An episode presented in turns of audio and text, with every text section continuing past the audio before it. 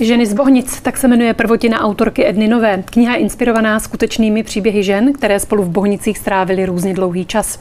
Sama Edna, která je naším hostem, trpěla depresí, nereagující na klasickou léčbu antidepresivy a pomohly jí až elektrošoky. Edna Nová, vítejte v DVTV. Dobrý den. Jste z toho už dnes venku?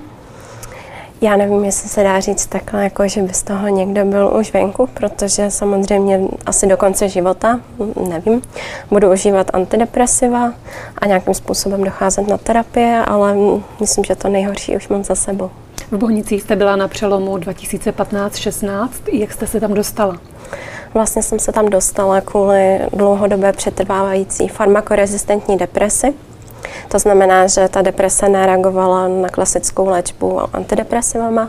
Stále mi předepisovali nový a nový druhy, ale ono ten stav šel stále a stále jako dolů. Uh, takže na to konto mě teda hospitalizovali v těch bohnicích, tam zkoušeli další léky, které zase neúčinkovaly.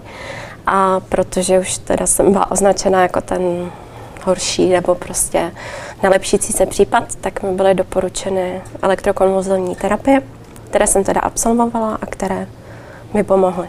Ano, elektrokonvulzivní terapie, eh, laicky řečeno elektrošoky. Myslela jsem si, přiznám se, že už se tím dneska neléčí. Uh, ono si to myslí hodně lidí, protože si to představují trochu jako v přeletu nad kukačím hnízdem, kde je to samozřejmě znázorněno drasticky.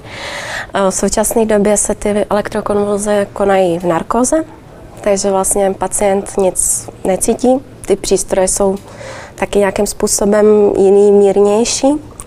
Eh, tudíž mm, ten zákrok je takový. Eh, není to šetrnej. Šetrnej, mm-hmm. ano, mm-hmm. šetrnej. Tak dokonce šetrnej, že mi doporučovali, že kdybych měla problémy i v těhotenství, takže v případě, že, protože to nemůžu užívat antidepresiva, takže by mi udělali elektronkonvulze i v těhotenství. Po nich přišla úleva. Ano. Deprese, ty opravdu těžké, to samozřejmě není žádná melancholie, to už se dnes ví. Stejně si ale nejsem úplně jistá, jestli si lidé dovedou představit, co prožívá člověk, když na něj dolehne opravdu těžká klinická deprese. Jak to vypadá? No, Jestli se to dá popsat? Ono se to těžko popisuje, protože vlastně ty těžké depresi jsem nebyla moc schopná komunikace. Vlastně do Bohnic mě odvážela moje maminka s přítelem s tím, že už jsem jako nekomunikovala, jenom jsem ležela, měla jsem problém prostě vstát, dojít si na záchod, byla jsem prostě uvězněná v nějakém takovém komatickém stavu, kdy jsem nebyla schopná moc, moc vnímat, co se kolem mě děje. A je to prostě taková mm, temná prostě peřina nějakých nepříjemných pocitů. Prostě takový temno, no. Temno a nedostatek energie? Jo, nedostatek energie, ten je hodně, hodně častý u mě obzvlášť. V závěru knihy píšete, že Tolstoj, myslím, v závěru té knihy, uh-huh. která teda jsem zatím četla v PDF, uh-huh. ona vyjde až později, víte? Ano, v lednu vyjde. Uh-huh. V závěru knihy píšete, že Tolstoj v Ani Kareníně uh, píše, že všechny šťastné rodiny jsou si navzájem podobné, každá nešťastná rodina je ale nešťastná svým způsobem. Podle vás je ale i utrpení stejné, v tom slova smyslu, že se opakují různé prostě typy, takové archetypy toho strádání. Jaké druhy typy eh, duševního utrpení jste tedy vypozorovala, ty opakující se na pacientkách v Bohnicích? Tak tam je to vlastně stále jakoby stále stejné, no. Teďko se to těžko, těžko popisuje, ale když tam člověk prostě s těma 12 dalšíma, nebo 12 osob většinou třeba na tom mm-hmm. jednom pokoji, a teď je to příjmový pavilon, kde se ty lidi stále jakoby točí, takže prostě třeba za ten můj čtyř až pětiměsíční pobyt jsem zažila prostě třeba stovky dalších pacientů, tak v tom okamžiku už mu to utrpení opravdu přijde jako stejný, jenom prostě to temno a, a nic, nic jiného nevidí v tom nějakou zvláštní výlučnost nebo nějakou odlišnost, prostě jenom vidí toho zbídačeného člověka. Vy jste jednotlivé ty typy pojmenovávala. Uh-huh. Pivařka, věčná oběť, fajnovka, záchodová lady. Eh, tohle tedy nejsou skutečné postavy, ale jsou to archetypální vzorce, v nichž jsou zahrnuty podoby mnoha, mnoha žen? u některých postav to tak skutečně je a některé ty postavy jsou inspirované opravdu skutečnými, skutečnými ženami. S tím, že jsem samozřejmě kvůli nějakým etickým a právním uh, prostě zábranám uh, změnila nějaké jejich jakoby identifikační mm-hmm. údaje. Ale u některých jako skutečně ten archetyp tam tam je, no. To znamená třeba ta věčná oběť, někdo, že je naprogramován uh-huh, do, uh-huh. do té oběti. Jaké jsou ty další? Uh-huh. Pak jsou tam hodně uh, depresivní, depresivní uh-huh. ženy. U té deprese, jak jsem ji sama zažila, i jak jsem vlastně viděla u těch ostatních, tak mám taky pocit, že je to furt, furt to stejné, že tam není nic, nic jiného, že prostě ta temnota a nic, nic dalšího, no. Asi bez naději. Uh-huh. Pivařka, ta byla mm, od 12 let závislá. Uh-huh. Co k, piva, k pivařce? Nebo jakože... Zaujalo mě samozřejmě to, že byla závislá od 12 let v neblahém uh-huh. slova způsobu. Jo, tak a to není zase tak jako není nic to neobvyklé, mm-hmm. že vlastně mladiství se potkávají s tím alkoholem a takhle si to vlečou prostě. Já jsem i povoláním sociální pracovnice, takže vlastně mm, závislosti opravdu vznikají už takhle v mhm. raném věku, protože dostat se k alkoholu v současné době není pro nás nic jako neobvyklého, žádný problém, takže tam to opravdu vzniká takhle brzo už. A záchodová lady? Záchodová lady je moje, moje oblíbenkyně. Ano. protože to je také žena s depresí, která vlastně se tam i snaží jako zachraňovat ty ostatní pacientky, ty věčné oběti a vždycky to nějakým způsobem. Zároveň věčná oběť zachycuje hodně těch ostatních žen, které vždycky měly nějakým způsobem ty problematické vztahy s těma mužema a problematické vztahy v rodině. Takže tam je opravdu i ten archetyp stále stejný. Vznikají v Bohnicích přátelství, která občas přetrvají i po propuštění? Uh-huh. Myslím si, že tam vznikají patologická přátelství, která jsou právě založena na tom, že většina oběť potřebuje stále podporu a ten druhý mu ji stále dává. Takhle to funguje. A pak samozřejmě vznikají i opravdová přátelství. Já bych řekla, že mám opravdové přátelství díky bohnicím také s pacientkou, která má farmakorezistentní depresi. A s tou jsme stále v kontaktu a myslím, že jsme si hodně blízké. Mm-hmm. O těch patologických vztazích přečtu pasáž z vaší knihy. Psycholožka Hrávě na, Psycholožka hravě naváže blízké spojení se záchodovou Lady a omotá si kolem prstu. Lady jí pak dalších pár let venčí psy a nechá se zneužívat k různým drobně nedrobným maličkostem. Tyhle vyhořelé hyeny, zkrachovalé psycholožky, vždy neomylně vyčenichají oběť.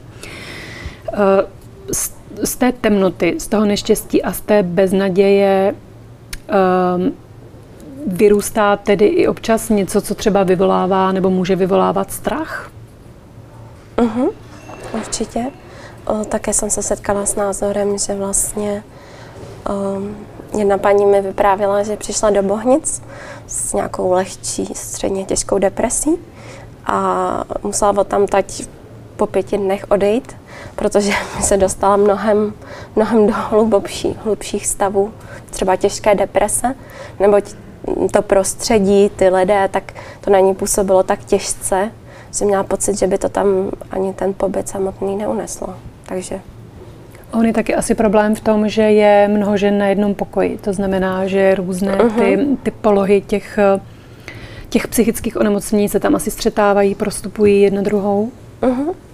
Na příjmovém oddělení to tak skutečně funguje, že vedle sebe jsou ženy, které mají různé druhy těch onemocnění, pak další pavilony jsou už vždycky spíš jako konkretizovaný, ale ten příjmový pavilon je takovýhle. Ještě ocituji z vaší knihy. Zažíváme spolu intenzivní přátelské třeštění, ale i nejstrašidelnější noci, dojezdy jejich splínů. Když přijedu za ní domů, tiším bolest, vařím pozdní polévky a s ránem odcházím. Aby mi pak volala, 20krát se dovolávala mé osoby a vyčítala mi mou sebestřednost, rozmazlenost holčičky, co si po sobě neumije ani hrnek od kafe. Po intenzivní spalující vášni nastává ochlazení a já běžím, běžím pryč, jak nejrychleji dokážu. S Bohem můzo, s Bohem démonská divo. I vás tedy tento typ eh, toho vztahu zasáhl? Mm-hmm. Jsem měla takovýhle patologický přátelský vztah právě uh, s jednou uh, tehdejší pacientkou. A tam to bylo opravdu založené na tom, že jsem pro ní do ní sunula hodně té energie a ona měla pocit, že jí naopak já dávám málo energie, takže tam to opravdu, opravdu ten nefungovalo. No. Jak těžké je z toho utéct? Mm, docela lehké, protože uh, ona vlastně trpěla poruchou, která bere všechno nebo nic.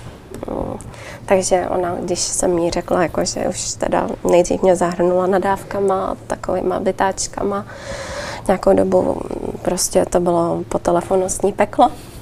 Ale uh, teďka je ve stavu, že by si o mě neotřela ani kolo, což mi svým způsobem vyhovuje, takže to nakonec vyústilo v nějaký takový obec, mm, zájemný nezájem. Mm-hmm. Lékaři vám prorokovali brzký návrat, podle nich jste uh-huh. odcházela po pěti měsících nedoléčená, přesto teď už se tedy pět let léčíte ambulantně. Uh-huh. Co jste musela dělat a udělat pro to, abyste se do Bohnic nevrátila? Uh-huh. Tak jednak ty léky, jednak terapie, mm, jednak nějaká změna úplná životního stylu, kdy jsem se naučila pracovat třeba jenom na poloviční úvazek, nebrat si ty věci tak jako osobně, nebýt takový ten workoholik, který chtěl mít všechno jakoby dokonalý. Nebo Byla ten jste perfekcionistka? Byla. Mm-hmm. Takže tohle to se naučit, tyhle ty stresy dávat, dávat pryč. No, mm, plus nějaký další jakoby zkvalitnění toho mýho života, třeba přestěhování, jiný partner a tak.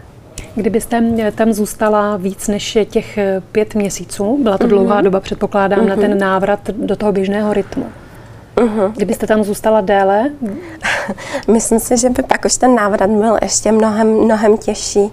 Jakože se nedivím, že prostě uh, lidé sklouzávají k opakovaným hospitalizacím, uh, protože i po těch pěti měsících, když jsem vlastně odcházela, jsem měla pocit, že ten svět venku, že je úplně šílený, že je strašně rychlý, že prostě všechno honem, honem, honem a já jsem tam odcházela úplně i po těch lecích samozřejmě, ale i prostě z toho bohnického pomalého tempa jsem odcházela zpomalená. Takže to byl takový jako úplně úder a teď mám něco jako zařizovat a prostě taková ta mhm. zmatenost. Mm-hmm. Takže kdyby si mě tam nechali další dva, tři měsíce, tak bych asi odcházela ještě jako zpomalenější a neschopnější. A vraceli se některé dívky nebo ženy právě proto, že vlastně pro ně nakonec ten režim uh, bohnický byl, byl, byl snesitelnější a víc k žití? Uh-huh, určitě. Uh-huh. To tam i popisuju, že vlastně hodně žen se tam vrací, proto i doktoři... Nebyla to éterická dívka? Spoustu. Spoustu. Mm-hmm. Eterická dívka je další. Ano, my jsme to, já jsem to počítala a myslím, že šest těch 12, možná víc hrdinek se tam opravdu znovu vrátilo a nejsou výjimky ani hospitalizace 20krát, prostě takováhle šílenost. Proto i ti doktoři prostě uh, jsou takhle nějakým způsobem semletí z toho systému, že se jim tam stále ty ženy vracejí, tak mají i tendenci jako prorokovat, že bych se tam jako vrátila zase, tak proto oni jsou takhle skeptičtí, i jako když někdo takhle brzo, od, brzo po pěti měsících odchází, tak i z tohohle důvodu, protože takže ty, se tam vrací. Takže ty dlouhodobé hospitalizace vlastně paradoxně v sobě mají zakotven ten moment, kdy toho klienta vrátí do mhm. tohohle režimu. Předpokládám, že byste přivítala terénní psychiatry. No, já o tom mi hodně mluvím, že prostě mm-hmm. terénní psychiatrie u nás v Česku, že to vlastně neexistuje, nebo vůbec o tom jakoby nevím, i ambulantního psychiatra sehnat byl problém. Mě vlastně před mojí hospitalizací moje ambulantní psychiatrička eh, byla na nemocenské dlouhodobě a já jsem neměla možnost sehnat jiného psychiatra, protože za ní nebyl žádný zástup a tak mě vlastně antidepresy léčila jenom moje praktická lékařka, takže i s těmi ambulantními psychiatrie někdy potíž na tož Jejich terénní. Nedostatek. Ano. Velký nedostatek. Pověstné oddělení 27, tam byste uh-huh. nebyla, uh-huh. tedy kurtování, nadměrnou medikaci, nevhodné chování, eh, tu jste nezažila. Také, ne. jenom abych to uvedla na pravou míru, o tom to se hodně píše ze strany uh-huh. klientů, že se to děje, ale důkazy na to samozřejmě přímé nejsou. Tohle jste nezažila, žádné nevhodné chování? Ne, nezažila jsem takovéhle nevhodné chování ale mm, jak jsem začala propagovat svoji knihu, tak mi samozřejmě spoustu těchto eh, informací chodí od různých lidí, že se tyhle ty věci dějí a Těžko říct. Nevím. Prostě přímé důkazy na to nejsou. Nemám přímé důkazy. Jste těhotná teď? Mm-hmm. Jednu holčičku už máte. Na blogu píšete, že užívání psychofarmak během těhotenství je další tabu. 90% mm-hmm. léků jste musela vysadit kvůli těhotenství. Mm-hmm. V čem je to tabu? Už jenom to, že ty léky beru, se dostávám jako na seznam takových těch jako neúplně zodpovědných matek, protože se bere, že teda jako ubližuju tomu narozenému plodu. Ale už se tam úplně neřeší to, že ten stres nebo ta deprese, která by vypukla, kdybych ty antidepresiva nebrala, že je prostě možná ještě víc zatěžující pro plod, než to, že já tam dávám nějaké léky, které teda mi psychiatr schválil, že jako tam to riziko není tak nějak vysoké nebo že jsou kompatibilní s těhotenstvím tak už prostě jenom tohle to brát prostě v mhm. těhotenství léky je prostě takový. Tabuizovaný. Uh-huh. A vy jste to, těch informací je dost? Věděla jste vlastně od začátku, že některé léky v těhotenství eh, brát nemůžete? No já jsem v tomhle byla strašně naivní. Já jsem si myslela, že dneska už je medicína tak daleko, že všechny ty léky, které beru, že jsou samozřejmě šetrné a že mm, prostě se nic neděje a bla, bla.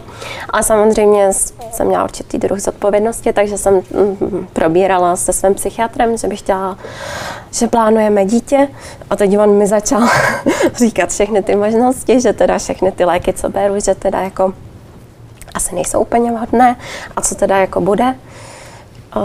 Takže jsme pomalu začali vysazovat ty léky s tím, že pak mi zbylo opravdu hodně malé množství a nízké dávky toho, co můžu. No.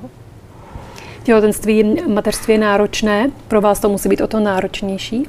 Jak tohle psychice prospěje? To, že máte rodinu, že máte děti a nakolik jí to občas vybíjí víc, ubíjí víc, než by to ubíjelo vlastně psychiku matky, která nenese zátěž tohoto typu? Uh-huh. Já si myslím, že se mi uh, s prvním těhotenstvím hodně ulevilo, protože prvním těhotenství mi bylo hodně špatně psychicky a bála jsem se, že po porodu to bude horší, protože spousta žen je bez nějaké psychiatrické zátěže po porodu zažívá nějaký propady, takže já jsem se bála, jak to bude teda ještě až porodím. A teď z prvního těhotenství vím, že po porodu, když jsem začala užívat prášky, takže ten stav šel nahoru. A to mi dodává jako sílu, že vím, že opravdu to bude jako OK. Zároveň nějaká ta uh, zodpovědnost, že si uvědomuji, že tady ještě dcera, která mě momentálně potřebuje, tak to dodává nějakým způsobem tu sílu. Hate free jste řekla. Někdy mývám propady nálad, kdy ze dne na den padnu do postele a nevstanu, je mi zle, brečím nebo jen přežívám v jakési hnusné temné peřině. Pak pokračujete dál, že za den, za dva vstanete. Každopádně bez nápomocného partnera by to asi nešlo. Mm-hmm. Jo, to také. Jsem bychom pochválili partnera. jo, to on se rád pochválí, i sám kolikrát. Ale ano, prostě um, bez toho, aniž by muž si mohl v práci organizovat tak, jak on potřebuje a mohl zůstat doma, doma by to jako samozřejmě nešlo. On se mi v tomhle tom hodně přizpůsobuje a vím, že v něm mám opravdu tu podporu, že když mi bude blbě, že vím, že on zůstane s dcerou doma a postará se. Mhm. Co byste poradila lidem, kteří depresi čelí a občas jim ego našeptává, to zvládneš bez léku, bez pomoci, to jsi jen zlaboch? A to jsem byla já. Předcházející depresi já jsem zažila dvě slabší ataky deprese před touhle velkou, tak jsem vlastně vysadila léky, protože jsem právě měla tohleto nutkání, že antidepresiva užívá jenom slaboši a že já přece jsem vyspěla prostě osobnost, která to ustojí bez, toho, bez těchto berliček. A v tom jsem žila asi dva roky. A právě potom nastal ten strmý sešup až do Bohnic, který mi teda ukázal, že mm, já nejsem jakoby, že to ego, že to není prostě všechno a že ty antidepresiva mají jakoby své opodstatnění. No. Takže byste doporučovala nepodceňovat? Nepodceňovat. No. A nekonzumovat alkohol? Nekonzumovat alkohol, ano. Mimochodem, jaký původ má vaše jméno, Edna? Jak se k vám dostalo, jak vám připlolo? On je to pseudonym teda, mm-hmm. který mě provází eh, prostě po dobu mého působení na internetu, já nevím, už asi od mých 12, 12 let, kdy jsem taky psala povídky a nevím ani, jak, jak přišla Adna. Ale a jak se jmenujete, můžu se vás zeptat, nebo nechcete? Ale můžete, Petra. tak když jsme vás zvali, tak na svých sociálních sítích jste napsala. Komu napsali do DVTV, kdo si tam půjde odžít svých 20 minut, dusím se ve vlastní trapnosti. A neb nasrat pocitů méněcenosti, propagaci, destigmatizaci zdar. Tak jak je to teď? Měla jste pocity trapnosti? no, podepsala byste to? já uvidím, až, až to uvidím. tak já vám děkuji za rozhovor. Mm-hmm, taky děkuji. Naschledanou.